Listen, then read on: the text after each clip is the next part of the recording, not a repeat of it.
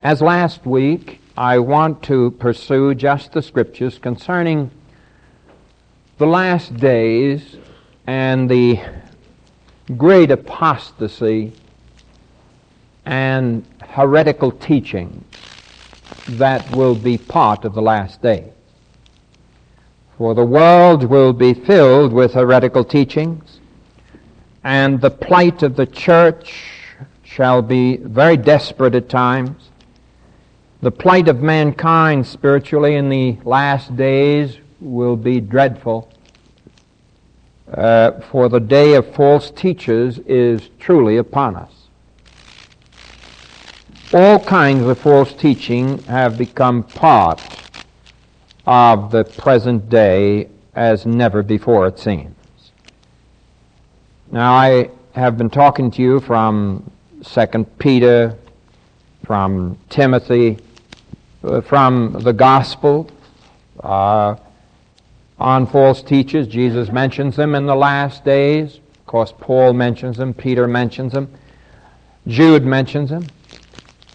So I'll just read a portion of Peter, then possibly go to uh, Timothy, then a few other scriptures on the false teachers of the last days. We must be very careful because Jesus warns that if it were possible, even the elect will be duped. Now, this is a great warning to us.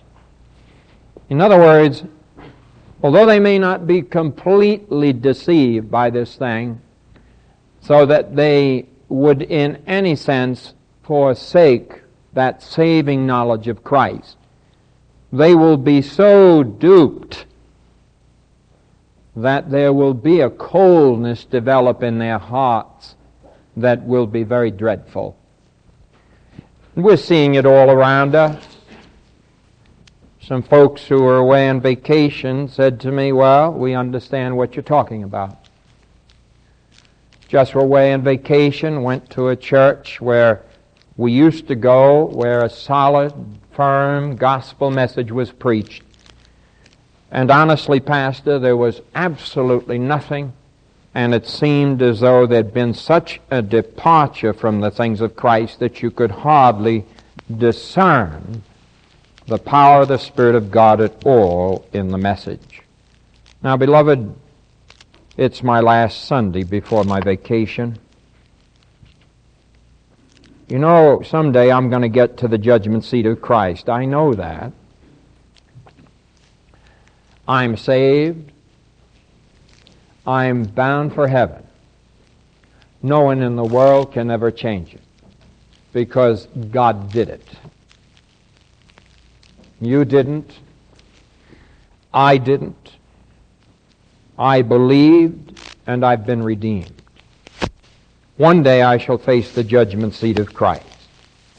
As I understand the scriptures in Hebrew 13, it says, of pastors, they are those which must give account for your souls unto God. So I pray that God will so give me messages that will stir your hearts. These are the last days. I am looking, and Christ is looking for separated Christians who really love Him with all their hearts and are looking to the day they'll see Him face to face. That's what they're looking for in a day when there's so little of this, when there is an inclination to compromise our stand and to become indulgent to the things of the world, so that we almost say, without saying it by word, that things have changed, that we must be relevant to the day we're living in. Relevant in such a way that we engage in things we never engaged in before and we let down the bars in every way as though it makes no difference. Now, I want to tell you that the liberty that Christ gives is not libertinism. The liberty that Christ gives to the human heart when he redeems him is that his heart is perfectly free from the burden of sin. He senses the freedom and he knows it, and he could have been the most debased, degenerate sinner that ever lived. But Christ's blood is sufficient for all sin. Never look at anybody as hopeless. Sometimes you've been praying for people in your family and you give up. Don't give up. All I got to do is look at the kind of people who have been saved in Scripture to know that Christ can save anybody. No matter how bad it may look, no matter how sad the situation may look, may I say that the blood of Christ and the power of Christ and the power of the Holy Spirit is still the same, not one iota of difference, and has the power to save. Now, Peter warns us of false teachers coming in unawares. Paul warns us, Jude warns us, Jesus warns us in those last days. I'll read Peter, 2 Peter, the second chapter, first three verses. Then I want to go to some other scriptures that are very important to us. But there were, Peter, remember, is a Jew, all the apostles are Jews, and uh, well acquainted with uh, Judaism. They came out of Judaism to Christ. Peter, so much so that he thought that salvation was only for the Jews until, as Paul says, I refuted him to the face and showed him that he was causing the Gentiles to be brought under a bondage like the Jews were.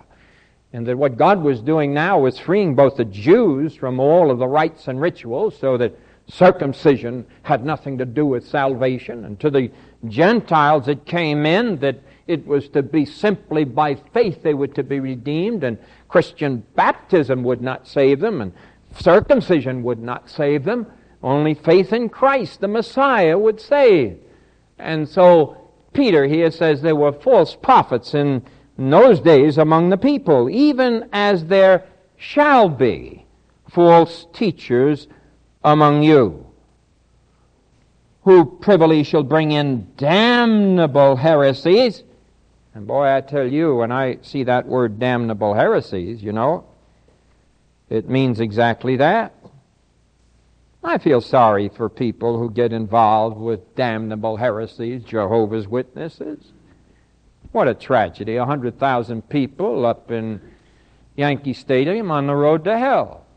I feel so burdened. Christ is not their Savior. Christ is not the Son of God to the Jehovah's Witness. To the Jehovah's Witness, he's a perfect creation.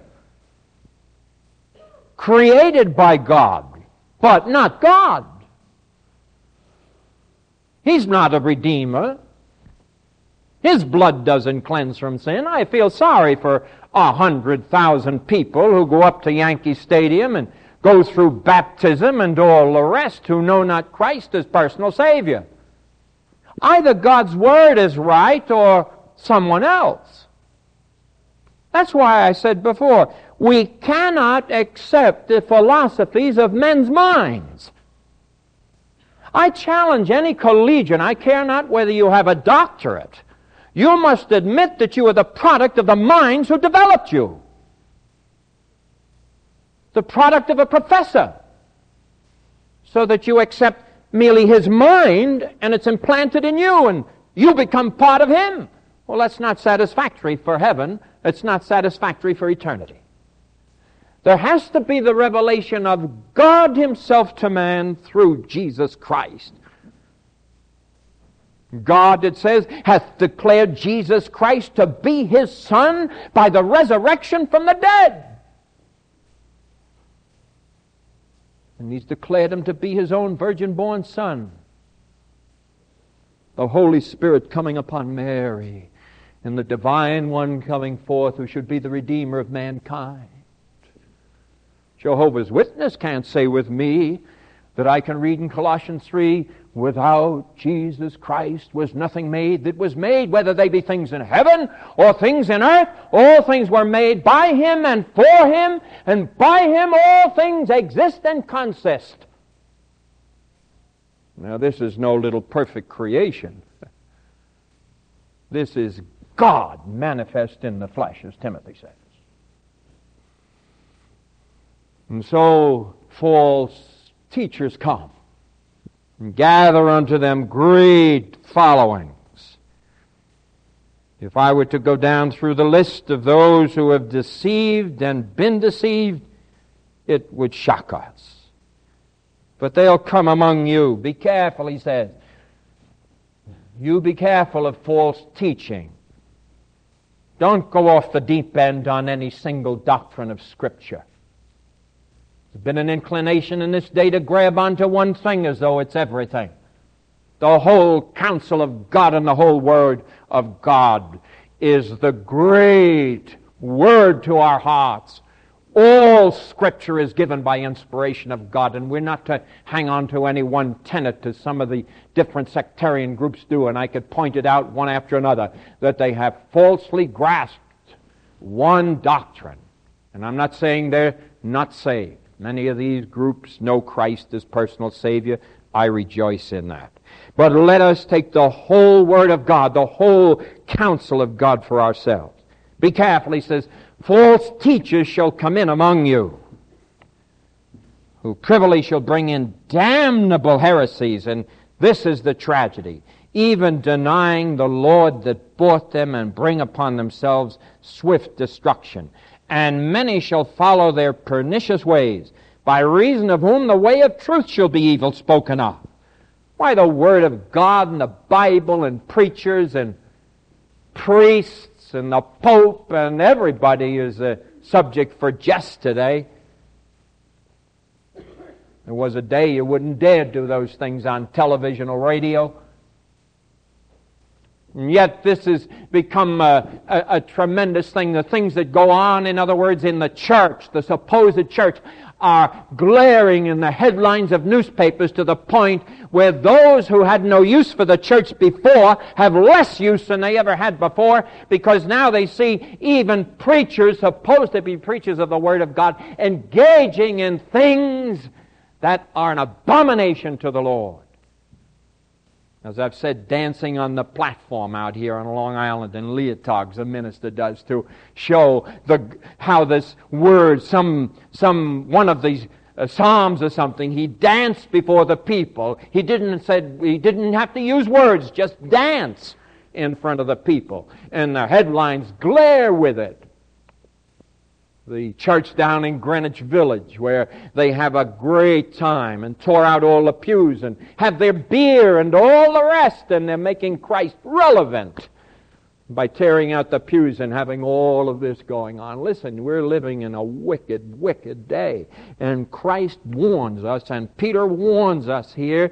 We have to be careful. He says, they're going to come in among you. Be careful of this type person. They come in privily, unawares.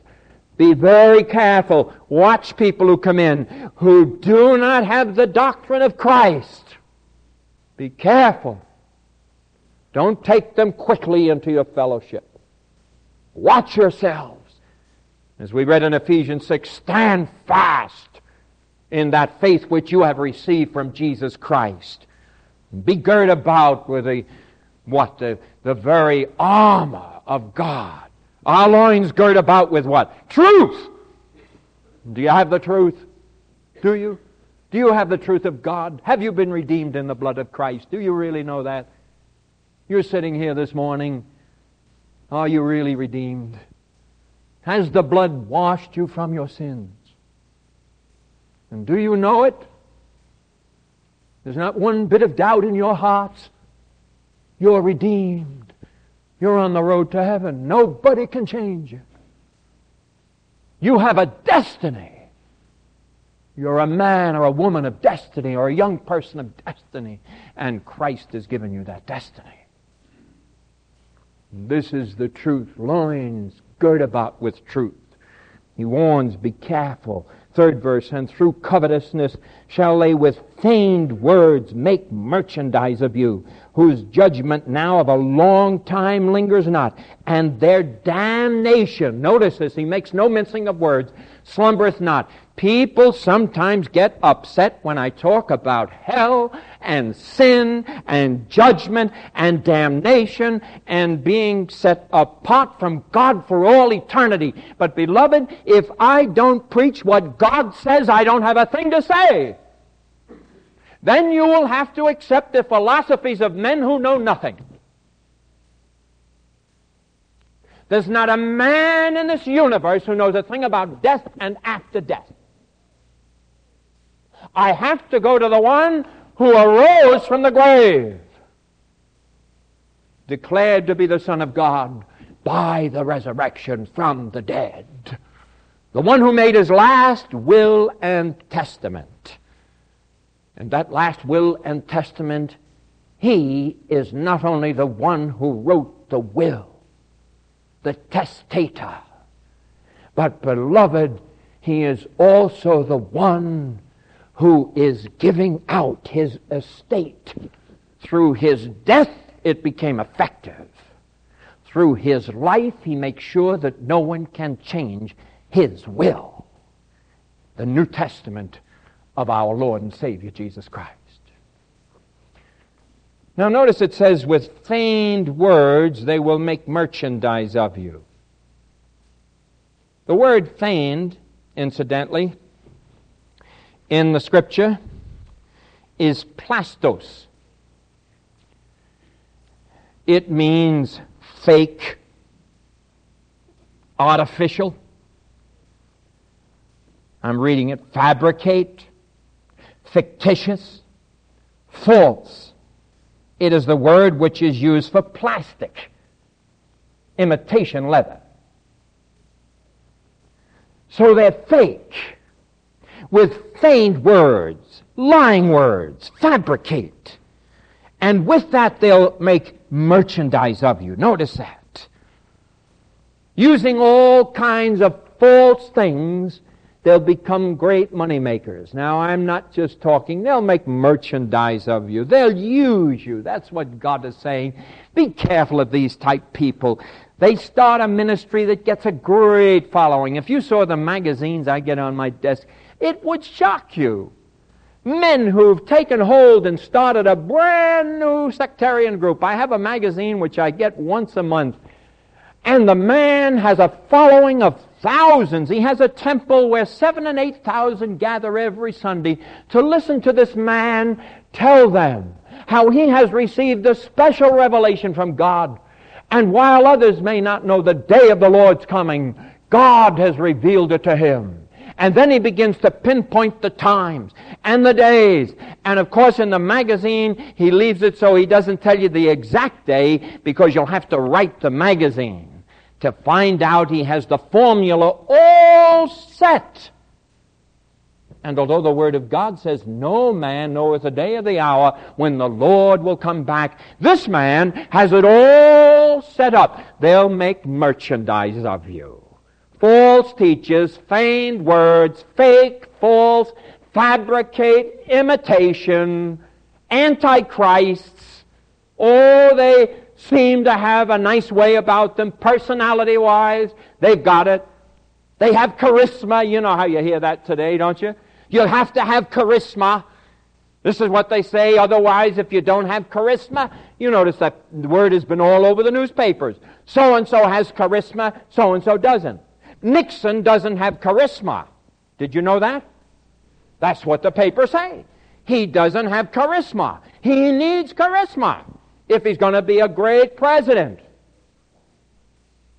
Well, beloved, these men who get in these pulpits have charisma, you know. They attract not unto the Lord Jesus, but unto themselves. And they gather a great following, and they make merchandise of you. They pull in the money. Why, this one man that I know built six million dollar temple. I was in it. And they, uh, they took me through, and they didn't know who I was, and took me through, had me look at all the different parts. This beautiful building, oh, so cleverly done. And as I looked at it, and he looked at me and said, and it cost us six million dollars, and we have no mortgage. I said, Do you have Christ? Do you have Christ? Six million dollars, no mortgage. Beautiful building. Says we have 8,000 people here every single Sunday. Come from miles around, he says. Miles around. And I noticed the form of the auditorium. You know, it was a vast place, naturally, 8,000 people. It seated. And I looked at it and I said, You've really made this auditorium quite beautiful. I said, It's graded up and everything. And he said, Well, we did that in case someday we might fail, we could send it to the city, sell it to the city as a municipal hall. Clever. So I looked outside and there's a big, beautiful supermarket. Tremendous. I said, That's quite close. He says, Yes, that's ours too. And I saw these two palatial residences. Beautiful. I said, Oh, what lovely homes. He said, Yes, that's. Uh, they gave me the name of the minister and his mother. We thought we'd give Mother so and so one of them too. Beloved, they'll make merchandise of you, false, fabricate, all kinds of things attracting to their own personality. That's about it. Feigned words. Now, may I just quote just a few things here which are very important. Let me quote to you 1 John 4 1 to 3. Because a responsibility is placed upon you. You know, there's something about things like that that sweep people up, isn't it? You know, when people come into membership here, I always have one question that I ask. My deacons do most of the questioning, see?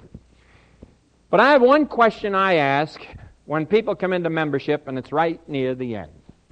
And I look at the person, and everybody that's come in knows that I pretty much say this. I say, Tell me, why do you want to join this church? Well, I'm so thankful because, you know, there's always that little tremor in me that they might say, It's so beautiful here and you're air conditioned.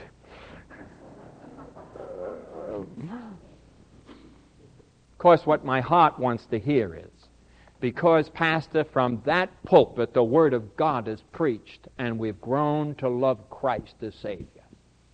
And I thank God that as deacons and pastor, we have yet to have anybody come in and say, the church is so pretty or it's so nice. We have to admit that there's, there's glamour, you know, to a place with 8,000 people. There is a, a psychology that develops, you know, with great crowds. And I want to say it's thrilling to see so many of you here this morning. It's a joy to my heart. But God places a great responsibility upon the Christian. 1 John 4, notice what he says. Beloved, believe not every spirit. Just because a man says something, you don't believe it, do you? I hope you collegians don't do that. What a mess you'll be. The seat of philosophy in every university is occupied by a man who spews his own doctrine. Everybody knows that. The philosopher in the University of Illinois doesn't at all agree with the seat of philosophy in many other universities. They have their own doctrine. Or they may try to debunk everybody else because somehow they want to be exalted above other philosophers. We're to try every spirit. You're redeemed. You have something which no one else in the world has, if I can say this. You have the Holy Spirit of God dwelling in you if you're redeemed this morning. If you've been redeemed in the blood of Christ, you are indwelt by the Spirit of God, and a very serious and terrible responsibility falls upon you as an individual. That is that you should be able to test the spirits to know if they're of God. That's what the scripture says. Why do people go off the deep end and get into other kinds of groups where there's all kinds of false sectarian teaching? Now, I am not saying, when I say that, that this Baptist church or the Baptist church per se is the only one that has doctrine. I am a man who's so far from that that it's as far as the east is from the west. I don't believe that all Baptists will get to heaven. I don't believe that in any way. I believe that the only possibility of getting to heaven is through faith in the person of Jesus Christ and that alone as Savior and Lord, the one who died, arose, and is coming again. That's the only possibility. But, beloved, our hearts have to be so careful. If you have the Holy Spirit dwelling within you, and this is your witness to me, when you have come here, when you've been baptized in this baptismal tank, when you have raised your hand sometimes at a service I've had, or when at the door you've come to me and you've said to me, I came to Christ this morning as my Savior. What you're saying is this I have now received the Holy Spirit, and my body has become the temple of the living God. Now, I want to say this. This doesn't sound like some salvation messages I hear that are all hoopla and joy and come to Jesus and everything will be rosy and happy. I want to tell you it's the most serious step anyone ever takes in life. If your body becomes a temple of the living God, there's nothing more serious that I know of. God says, Know ye not that your body is the temple of the Holy Ghost, whose ye are and whom ye serve? You have been redeemed with a price, with the precious blood of Jesus Christ. And so he gives us the gift of the Holy Spirit, and we're conscious of it. We know we're indwelt by the Spirit of God. And then John says, Now you're to test the spirits. Man, I test every one of them. No one ever fools me. Why? Because the Holy Spirit dwells in my breast. Oh, I've had them come into my study with all kinds of doctrines they want to spew out, you know. I've had some of the new psychedelic Christians in my study, incidentally. If I let them talk, I'd never say anything. They can talk for hours under one little cube of sugar with a little drop on it. He can talk away and talk away about faith and everything else. But, beloved, let me say this. If you have received Christ as your Savior, the Holy Spirit dwells in you, and your life is filled with joy and contentment. And if you haven't learned contentment, you haven't learned a thing. I have learned, what does Paul say? That in whatsoever state I am, therewith to be content. So the Christian learns contentment and then becomes a discerner of spirits. Here is a man comes with a damnable heresy, a false doctrine. Sometimes I hear people say to me, well, so and so went to the Baptist church over and so and so, and I don't know, but now they're Jehovah's Witness. I say, well, don't you worry about it one little bit. They may have been Baptists, they were never Christian. Because no born again Christian ever embraces Jehovah's Witness. No born again Christian ever embraces Christian science. If Mary Baker Eddy says that the blood of Jesus Christ is of no more value on the cross of Calvary than when it ran in his veins, then you embrace it to your damnation and you are never Christian. When someone comes to you, do you get at all upset by this? Someone comes to you and says, But so and so is a Christian, and now. Don't you kid yourself, they were never Christians. Born again Christians have the Holy Spirit dwelling in them. Born again Christians can discern the spirits and can discern as God wants them to. Notice that in that portion of John. Man, I have about two hours more, and I just, you know, it's hard for me to stop. Listen. Beloved, believe not every spirit, but try the spirits whether they are of God. Because many false prophets have gone out into the world. Hereby know ye the Spirit of God. Every spirit that confesses that Jesus Christ is come in the flesh is of God, and every spirit that confesses not that Jesus Christ is come in the flesh is not of God. What does it say? Every spirit that confesses Jesus, Savior, Christ, the anointed one of God, has come in the flesh, is of God. Because they acknowledge that He is God manifest in the flesh. And everyone that denies that Jesus Christ is come in the flesh. And you have to know what that name means. Remember, it says, God hath given him a name which is above every name, that at the name of Jesus every knee should bow of things in heaven and things in earth. For there is no other name under heaven given amongst men whereby we must be saved. Test the spirits and see whether they be of God. Ask Jehovah's Witness right off. He comes to you, turn to the Scriptures. Jesus said, I and my Father are one. He that hath seen me hath seen the Father. And they'll turn you quick over to the 20th century edition of the Bible, which is their own edition, and debunk it all. They'll try to turn you away. And if you keep hammering at them that Jesus is the divine Son of God, born of the Holy Spirit of Mary, they finally, anger, go out, shut the door, and that's it. They don't want to hear anymore. How do I know? It's happened. Can you discern the spirits, beloved? Are you redeemed this morning? Oh, as we come to this table, may I say this? I'd like to say, you know, that uh, man's exploration of the moon is going to bring a revival. I'm sorry. It isn't going to work that way. I get, and I don't want to go on, but I get a little upset by the things that I hear for instance, I hear President Nixon get up and say the greatest event since the creation of the world is the trip to the moon. Oh boy, what a mess we're in. the greatest event since the creation of the world is the birth and the death and the resurrection of Jesus. Because this is God manifest in the flesh. The Creator comes and pays the penalty for man's sin, and it's completely ignored. The greatest event. In the same speech, he says, Man has now become part of the heavens. Well, I want to tell you something. The only place you'll ever get to heaven, the only way is through Jesus Christ.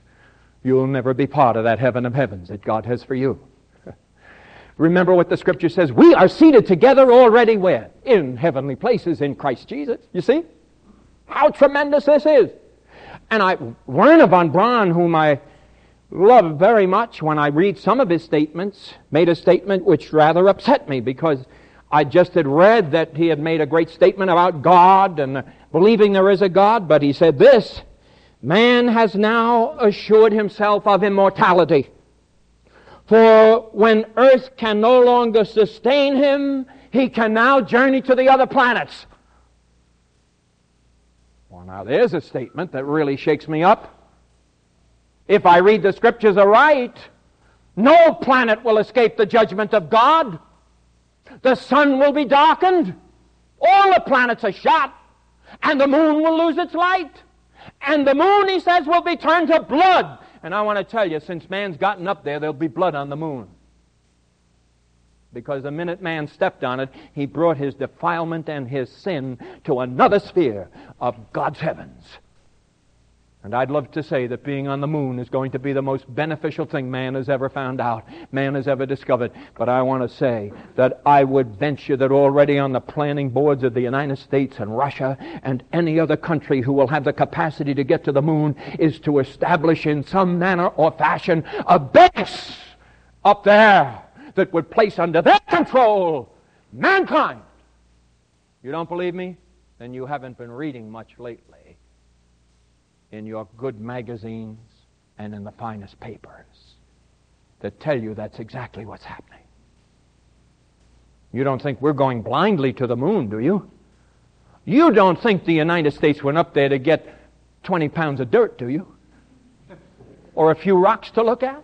Is that what you really think we went up for? Great, we carry the rocks. They're more valuable than anything. You know, I couldn't, you know, they said, how valuable it is it? We can't declare the value. And they got them inside. They found some black on the top. They're all discouraged.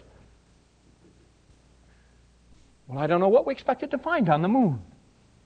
But, oh, beloved, when you have Christ in your heart, you're going to take a journey someday that'll be far beyond the moon and the stars and the heavens around us unto the heaven of heavens that Paul spoke of when he said, I went into the third heaven. And I go on to talk about what I saw because if I tell you what I saw, you'd want to go too. Well, that's where we're going. That's where we're going. I hope you're on the journey with me. I might get there before vacation is over, you know. It could happen. It could happen. And you might too. The Lord might come. We all might go. Are you ready? Listen, am I speaking to your heart this morning? Are you ready? Do you have Christ in your heart? Let us pray. Now, Father, we do thank Thee for Thy, oh, so wondrous word. Bless it to our hearts. And Lord, it may be that someone here this morning is outside of Christ. We're coming to the Lord's table. Father, we, as we come, we pray that everyone will be able to come because they have truly accepted Christ in their hearts. This is a heart decision, Lord. I'm not going to ask for a hand. I'm going to ask for hearts this morning to say yes to Christ. For we remember the scripture says, It is with the heart that man believeth, and then with the mouth confession is made to salvation. Now, Lord, we pray that if anyone here this morning came without a real, solid, saving faith, in Jesus Christ as their personal Savior, that they'll do it now. Come to the table and be refreshed in the fellowship of Christians around them to know that they're part of the great fellowship of God's family. For the Lord's table speaks to us of His death until He comes again for that family to take us to Himself. In Christ's name we pray. Amen.